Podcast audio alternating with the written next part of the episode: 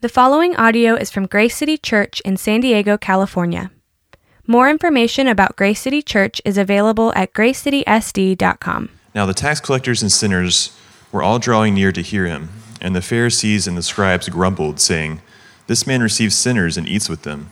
So he told them this parable What man of you, having a hundred sheep, if he has lost one of them, does not leave the ninety nine in the open country and go after the one that is lost until he finds it? And when he has found it, he lays it on his shoulders, rejoicing. When he comes home, he calls together his friends and his neighbors, saying to them, Rejoice for me, rejoice with me, for I have found my sheep that was lost. Just so I tell you, there will be more joy in heaven over one sinner who repents than over 99 righteous persons who need no repentance. Let's pray. Father, we thank you so much um, that you sought us out, um, that you love us. Thank you for bringing us here this morning. Um, thank you for what you have in store from us, um, from your word. Lord, we ask you to speak to us, um, speak through uh, your word to our hearts. Uh, empower Randall for clarity and uh, just give us a, a, message from you this morning. In the name of Christ we pray. Amen. Amen. Thanks, Ethan. Hey, good morning, everybody. It's good to see you. My name is Randall. If I haven't met you yet, um, pastor at Grace City. And uh, this morning, we're going to be in Luke 15. Um, so, we're in this series called Lost and Found, and it's a study in the book of Luke, and particularly in Luke 15. Um, Luke 15 is, is one of the most well known and, and, beloved chapters in the Bible, and I'm excited that we're going to be able to study that this morning. Um, so, our text for today is Luke 15 1 through 7. And we are focusing in here on the lost sheep. The lost sheep. Now, why is this passage uh, so beloved and well known? Well, Jesus here gives his listeners a picture of God's heart for people. Uh, the picture is for the wayward, it's for the inconsistent, it's for the struggling, it's for the frustrated, the burnout, the angry, the confused even the faithless. And what does Jesus say in these parables? He tells us that God sees you and sees me, and He cares. He sees us and He cares. Uh, Brennan Manning uh, wrote a book called The Ragamuffin Gospel, and here's what he says He says, For those who feel their lives are a grave disappointment to God, it requires enormous trust and reckless, raging confidence to accept that the love of Jesus Christ knows no shadow or alteration or change. When Jesus said, Come to me, all you who labor and are heavy uh, burdened, he assumed we would grow weary, discouraged, and disheartened along the way. The words are a touching testimony to the genuine humanness of Jesus he had no romantic notion of the cost of discipleship. We think about the message of Christianity and who Jesus is and what he came to do, what comes into our minds? Uh, a pastor, Dr. Martyn Lloyd-Jones, would, would ask a, anyone who, who wanted to become a Christian this diagnostic question of whether or not they were ready to become Christians. And the question basically was Are you ready to accept that you are a Christian? And as he looked at these people, uh, some of them would start to get nervous and, and start to say something like this I do not feel like I'm good enough to be a Christian. And that's when the doctor knew that they didn't understand the message of Christianity. Because the message of Christianity is not whether I'm good enough, but the question is more focused on whether we believe that God is good enough and that God could come to someone like you and me. See, it's shocking. And that's why Luke 15 is captivating to us. It's this chapter that's linked together by these three parables or stories of this lost sheep, the lost coin, and the lost sons. And what we need is this whole picture and putting it together to really understand of what it, what it means that God could love us. So today we'll be looking at the first parable, the, the lost sheep. And so our text again is Luke 15, 1 through 7. And so if you've got your Bibles, that's where we're going to be today. We're going to break this text down. But just to give some context and background of what's happening here, uh, Jesus has been criticized because of his association with outcasts. Uh, we looked at this last week that helps set us up for Luke 15 and Luke 5, 27 through 32. But also, we see this in Luke 7, 39. Um, and it will happen again in Luke 19, verse 7. Now, Jesus uh, speaks in these parables uh, to illustrate and help us understand spiritual truths and realities. So he takes something that we know or, or know of in the world and he, he, he applies it to the spiritual. And about parables, uh, Craig Blomberg says this. He says, A concise definition of a parable is that uh, it is a short, metaphor, uh, metaphorical narrative. It highlights aspects of the kingdom of God. And the parables in Luke 15 are connected by words like the name of this series, Lost and found. But also words like rejoice and celebrate. Could we imagine that God would be looking for us in our worst state, or the place that we are where we think that's my darkest moment, and that God could love us in that place? But not only love us, but celebrate and rejoice that we're there. You see, that's what these parables are telling us.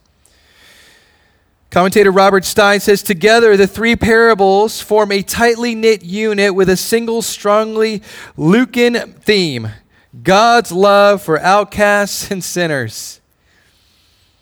And so today, when I say that, does your heart leap? Does your heart rejoice? Are you excited about that? Or does it seem like a message that you say, I've heard that before, or I know a little bit about that and it doesn't really make sense to me? Well, I hope that today, as we study this text, it starts to open up a little bit more for us. And so, the question that I want to ask as we jump into this text, before we do, is that as we study this parable of the lost sheep, do you see yourself in the story? Do you see yourself in the story?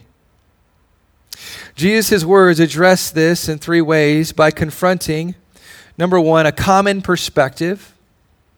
Number two, the radical picture. And number three, the critical point.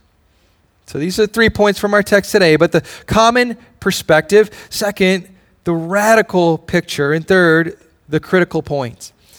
Uh, so the first point we see in verses 1 through 3, this is the common perspective. So here's what it says it says, The tax collectors and sinners were all gathering around to hear Jesus. But the Pharisees and teachers of the law muttered, This man welcomes sinners and eats with them. Then Jesus told them this parable. So, what's happening here? Well, what's happening here is there are two groups of people gathering around Jesus. First, it's the tax collectors and sinners. These are the people within society that would be labeled as the immoral, the ones who don't follow the rules. But second, there's a second group of people that are gathering around as well. It's the Pharisees and teachers of the law. These are the people that are really the moral people in society. And we see that one group comes and is listening, and another group is muttering. One group is learning, and the other group is complaining. Amongst these two groups, there is a tension. Here's the tension what's acceptable and what's not acceptable. See, Jesus has been associating with what society calls uh, sinful people, but not just associating with them, but the Pharisees say that he is welcoming them. He's welcoming them to come and be around him. Now, in Jewish uh, circles, what this means is that Jesus is, is, is building a relationship with them. He's, he's building a friendship with them. And the Pharisees are the teachers of the law. And so um, here's the thing about the Pharisees they're, they're not bad people per se. At least we don't see it yet on, on the outside. On the outside, everything about them is good. They follow the rules, they're, they're in church. See, these are decent people, religious people. These are the ones who come to church every Sunday, the moral people. Now, are these things bad? No. But what we find is that Jesus isn't about the outside, but he's after the inside. See, what's going on on the inside of these people? A book that I suggested a couple weeks ago, or last week actually, was the book Prodigal God, which is helpful in understanding some of what we're going to be going through in uh, Luke 15. But about this, uh, from these ideas from the book, uh, Timothy Keller says this. He says, Jesus is saying that if Christianity is rightly understood and uh, rightly proclaimed, it's the only religion in the world that religious people hate. If religious people don't hate it, it's because it's not being proclaimed, it's not being understood. It's not your badness, it's your goodness. It's not your moral failure so much as your moral successes that keep you from God. Do you see the last part there? That keep you from God. See, Jesus isn't just looking at the actions, he's looking at the motives behind the actions, the why. And where do we find the religious people? We see that the sinners and the tax collectors are coming, gathering around Jesus, coming close to Jesus, but we find that the religious moral people are very far from Jesus. See, what does it reveal as Jesus is hanging out with the sinners? It says that the response of the Pharisees is muttering muttering. Now, the Greek word for this is that they're angrily complaining. Now, it doesn't say specifically uh, all of the mutterings that they have, but probably some of it is like, why are the crowds gathering around them when we are the ones who are the teachers in society? Why is it that Jesus didn't invite us into that inner circle of 12 disciples over there? Because we know him way more than they do. Why didn't he invite us in with, the, uh, why aren't we the ones that are following him? there's this muttering and complaining. so, next, Jesus says, Okay, I need to tell you a parable here.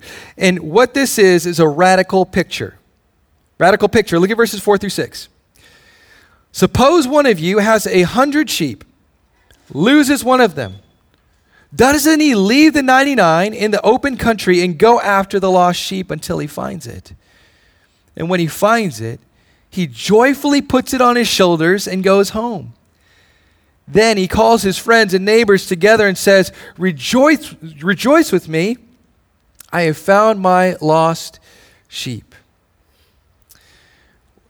Now, what does this radical picture tell us? Uh, well, it tells us a couple things. The first one is that it shows us who we are. It shows us who we are. And remember the question I asked at the beginning where do you see yourself in this parable? See, Jesus is giving a, a, us a radical visual of what sin really is. See, many of us think that uh, sin is basically breaking the rules, right? Breaking God's laws, breaking God's commands. Okay. And so we say to ourselves, just don't break the rules. Be a good person, and I'm fine. No. Jesus is not saying that. Here's what he's saying He's saying that the essence of sin, what we know as sin, is not breaking the rules as much as it is running from God. Running from God. Verse 4 look at the sheep. It's lost. It's wandering from the shepherd. Jesus is saying something about our spiritual condition that lines up all throughout Scripture. Isaiah 53, verse 6 says, We all, like sheep, have gone astray. Each of us has turned to our own way. What does it say? We, some of you who are really bad people, have gone astray. No, we all, we all have gone astray. Each of us has turned to our own way. See, Jesus is telling us that the real definition of sin is not just breaking God's rules and laws and commands, but running from God Himself, wanting to be in control of our lives, wanting to be our own Savior. See, how is this played out for the people Jesus is talking to? We see that one group is running from God by breaking all the rules the tax collectors and the sinners. Those are the people that are running from God in this way. But another group is running from God by trying to keep the rules it's called self righteousness. It's saying that I don't need God in my life because I'm good enough. And we think that that's enough. And so the Pharisees and the teachers of the law are the ones who are running towards their own self righteousness instead of God Himself. Because remember who's in that group God Himself. Jesus is standing right in their midst, and they're, instead of listening and, and, and learning, they're, they're muttering to themselves. They say to themselves, Who is this man who comes and does these things?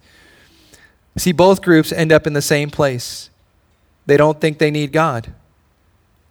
Do you see that? Can't you see how your heart and my heart are much like King Herod in the play Jesus Christ Superstar? There's this song, Herod's song, and in this song he says this about Jesus. He says, Take him away. He's got nothing to say. Get out, you king of the get get out get out you king of the jews. Get out you king of the jews. Get out of my life. Get out of my life. Do you see that the posture of our hearts throughout our lives is not just oh yeah i'm going to go break the rules but it's you know what i don't need god in my life. I can do this on my own. And jesus is saying that our problem, our spiritual problem, is much deeper than we realize, is that we've been not just breaking the rules, but running from God. Second, it shows us who God is. Look at verses uh, 4 through 5. The second part of 4, it says, Doesn't he leave the 99 in the open country and go after the sheep until he finds it? And when he finds it, he joyfully puts it on his shoulders. Now, first, we have to ask who's the shepherd? Well, Jesus is painting a radical picture here and giving a scenario that seems ridiculous to his hearers. This seems ridiculous. He says this He says, Doesn't he leave the 99 in the open country and go after the lost sheep? Maybe. I, no? I don't know. But he's saying, Doesn't he do that? Doesn't he do that? One of the things about the leaders during Jesus' time is they were, they were called to be the shepherds of the people. And they knew that illustration very well because a shepherd took really good care of the sheep.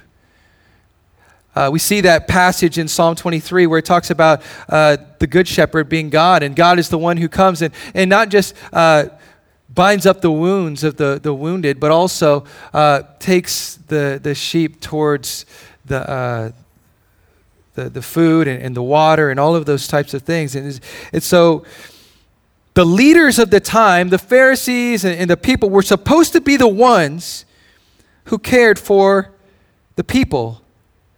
But instead, they cared more about themselves than the people. And what Jesus is giving them is this radical picture of a shepherd who goes out for the lost one. And this doesn't seem plausible or make sense to us, but it does to God. See, in John 10, Jesus talked about himself, and here's what he says He says, I am the good shepherd. And he talks about himself in this way He says, I'm the good shepherd who lays down his life for the sheep. And here's what the visual he says. He says, The hired hand is the one who does not lay down his life for the sheep. He says, When a wolf comes to attack the people, the sheep, the flock scatters.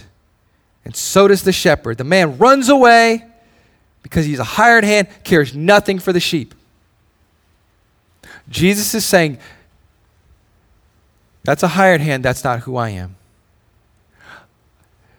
The hired hand runs away from the danger and the trouble, but I'm the one who runs towards it. And listen to this Jewish scholar, uh, one Jewish scholar says this. He says he, he saw here something revolutionary about the shepherd. He says, God actively seeks out sinners and brings them home. The rabbis agreed that God would welcome the penitent sinner, but it is a new idea that God is a seeking God, a God who takes the initiative. Friends, do you see that in the text today? This is a radical picture that Jesus is giving us here of a God who goes out and, and, and is willing to put himself in danger because he cares so much about the sheep. And so, the picture illustrates to us that it is a God who initiates. Who's the hero of the story here? This shepherd who goes out. And thirdly, the, we see then the critical point. Verse 7 I tell you that in the same way, there will be more rejoicing in heaven over one sinner who repents than over 99 righteous persons who do not need to repent. Now, lastly, Jesus gives us here this, this picture. And the picture is not what's happening here on earth, but he's saying, here's what happens in heaven. This is a picture of what happens in heaven. Um, and, and so what he's saying here is, is ultimately like, you know, you, you focus and I focus on the daily tasks of what we feel like matters right here, right now, but there's something that's happening that's a lot greater than what we can see. And he says, if you want to see what the picture is, it's this that there's a celebration in heaven because there's someone that was lost and then they're found. There's a sheep that was lost and it's found. See, many times what happens is Jesus is saying we focus on this 99, we focus on the, the, the crowds. But Jesus is saying, I focus on the one, and I'm looking for the one, and I'm scanning the room for the one. That's the heart of God.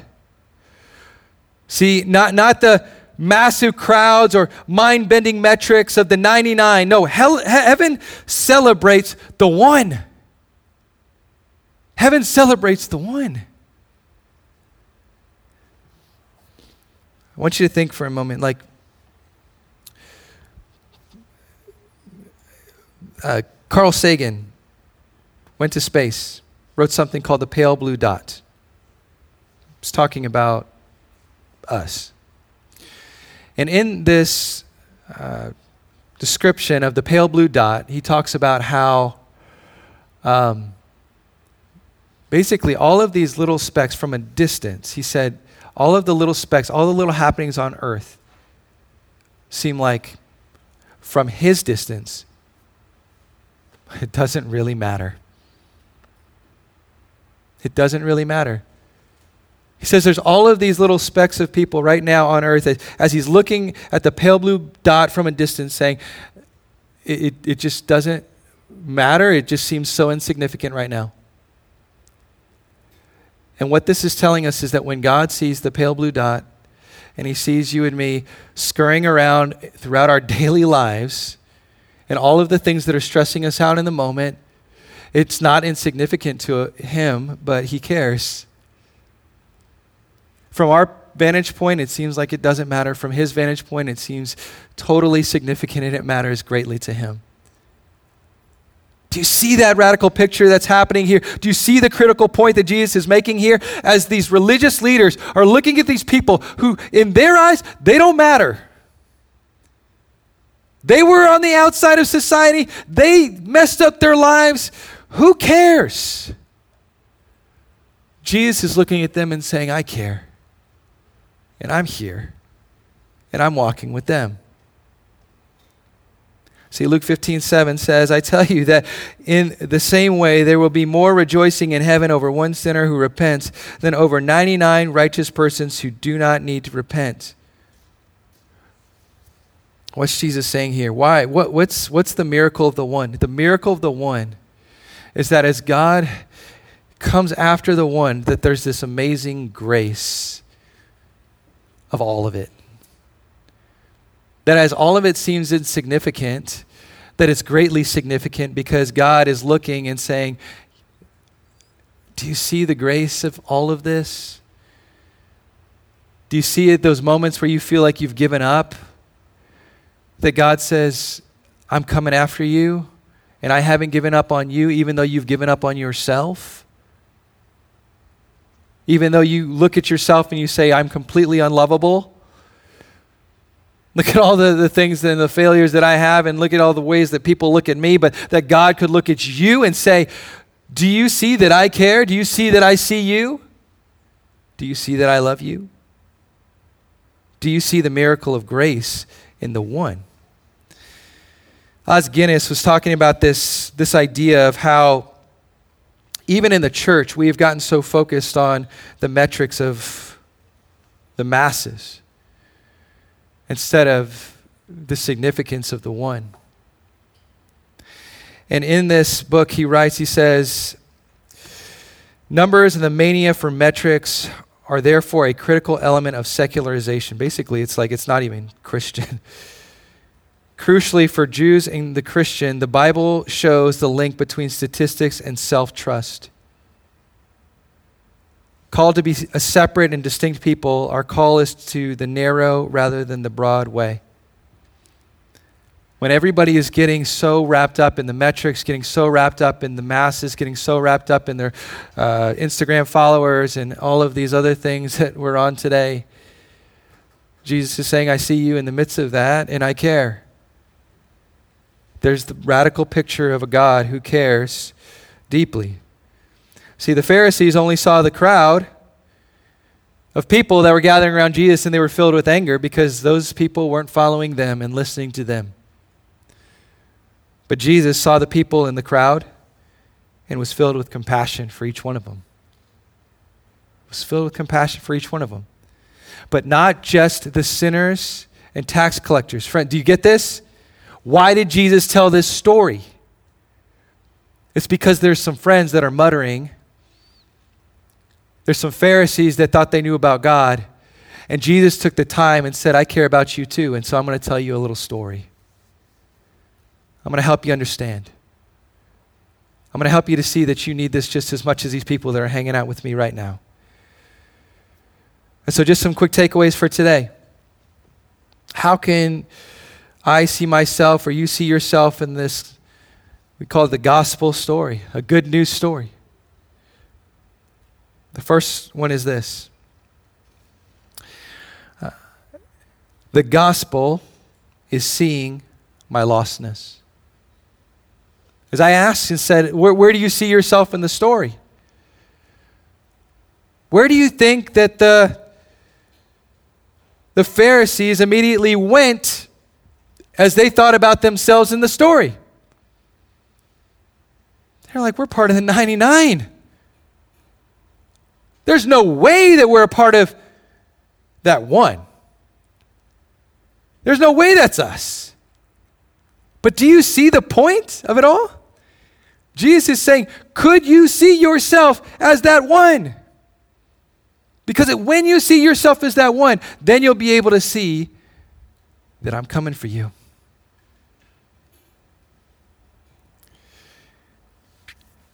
There's a story that in the early 1900s, a London paper, The Times, uh, sent out an inquiry to famous authors asking the question What's wrong with the world today? Christian author and thinker G.K. Chesterton responded simply Dear Sir, I am. Yours, G.K. Chesterton. What's wrong with the world today? I am. And when you can see yourself in that group of people that said, man, you know what? Actually, there are a lot of problems inside of me that are affecting other people too. That actually don't make this world a better place, but actually worse because of the things that I've done. But that there's a God that could love me. So, so the first part is in the, the, this gospel message is seeing could I see myself in that one that was running? Because the second part is this the, the gospel is learning to repent. It's, do you know the word repentance is not a bad word? It's actually a beautiful word. Repent is simply a command to turn around. It was, a, it, was a, it was used for soldiers, and they would say, Repent, and they would turn this way, and they'd start walking in a different direction. And so, friend, what are we repenting of? For some of us, we're walking in a direction where, yes, our lives are filled with breaking God's laws and we don't want anything to do with God and we're running in that direction. And He's saying, Repent, turn towards me. But for some of us, we are running in the direction of thinking, I'm a good person and I'm successful and I can do whatever I want to do with my life. And God will still love me and bless me. And that's the direction I'm going to go in. I'm going to hold on to what I can do. And Jesus is saying, Can you hear my voice to repent and turn the other, other direction? Because it's not about what you do, but would you hold on to what God has done for you? That's the gospel. That's the message. It's learning to repent. It's repenting of not just my bad works, but my good works and trusting wholly in the work of Jesus. That's the message of Christianity. Thomas Wilcox says In all the scripture, there is not one condemning word spoken against a poor sinner stripped of self righteousness. Let sin break your heart, but not your hope in the gospel. Let it break your heart. You might say, Man, I've been living this life going in this direction, and, and, and, and today is the day where I can turn around and see that God loves me, and He's been searching for me, and He's been looking for me, and He's coming after me. But it's learning to do that and saying, Will I continue to trust in what I do and just say, you know what, I'm just too bad for God to ever love me, or I'm just too good, and so I don't really need that Jesus thing? Or saying, you know what, I'm turning in the other direction and I see that His forgiveness is enough for me. Lastly, the last point the gospel is reminding myself daily. Friends, this, is, this isn't like, oh yeah, got it today going to keep moving on with my life. No, this is, this is something that you remind yourself of every day. I have to, I have to remind myself of this every day. Friends, when, you, when, you're, when you're driving, do you get a little touchy when somebody critiques your driving? Say, well, you're in the back seat, I'm up here. What, what do you know? I, I know what I'm doing. Do you get a little sensitive and upset and mad when um, somebody speeds by you and cuts you off? Oh, well, well, what, what, what gives you the right to cut in front of me because we're going in the same direction? What thinks you could get there faster than me?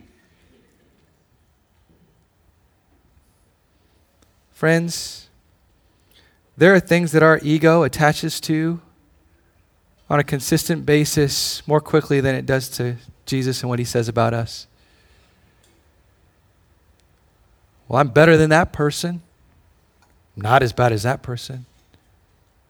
Do you see how our ego just clings to something to make ourselves feel better?